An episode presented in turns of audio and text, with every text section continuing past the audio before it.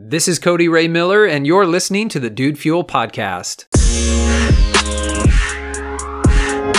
I've recently been digging into some philosophy, and I was reading The Stranger by Albert Camus. And um, interesting book, um, not necessarily a read I would recommend. Very postmodern.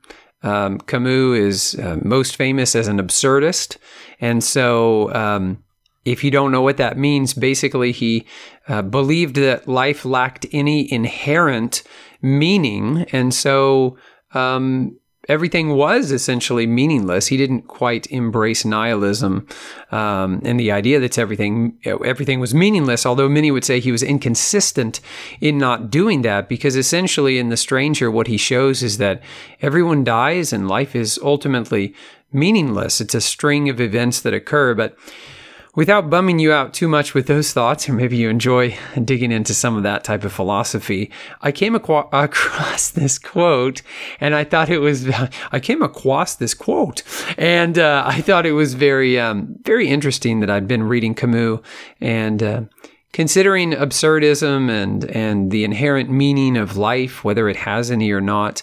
And uh, William McKinley said that's all a man can hope for during his lifetime to set an example and when he is dead, to be an inspiration for history. You know, I think it's very interesting uh, this notion that we all seek immortality and that we find immortality in, in various ways. Some people find immortality through religion and their hope for heaven and an afterlife and others find immortality in their children, their progeny, the uh, the little humans that they create in their own image, and they know that even though they will die, that their children will go on, and perhaps their children will have children, and perhaps those will have more, and in a way, that's a taste of immortality. Still, yet others seek fame, or they seek, as William McKinley describes here, to set an example, and ultimately, when they're dead and gone, they seek to be an inspiration to history, that they've given something to the world such that uh, they'll be remembered and remembered fondly, remembered um, as a great man or a great woman, as someone who changed the course of history and impacted the lives of those that are far beyond them and in their future. Um, and we do have many great uh, people who have influenced our lives, uh, even though they've been dead for hundreds or even thousands of years. And so we know it's possible for humans to have that sort of um, influence and that sort of power and impact. I'm not here today to uh, act as any sort of expert when it comes to the meaning of life and our yearning for immortality. I think we all find that in our own way, and uh, uh, I support whatever way you're you're finding that in right now. And uh, don't wish to look down upon anyone. Uh, maybe you're finding immortality in a, a different way than I am, but I think you're looking for it essentially in the same way. And uh, I would encourage you, though, to consider this quote. Uh, to consider whether you are setting an example, and that when you're dead and gone, will your life be an inspiration to others? The way that you're living your life, the manner in which you're living, the things that you're doing, will they echo on long after you're dead.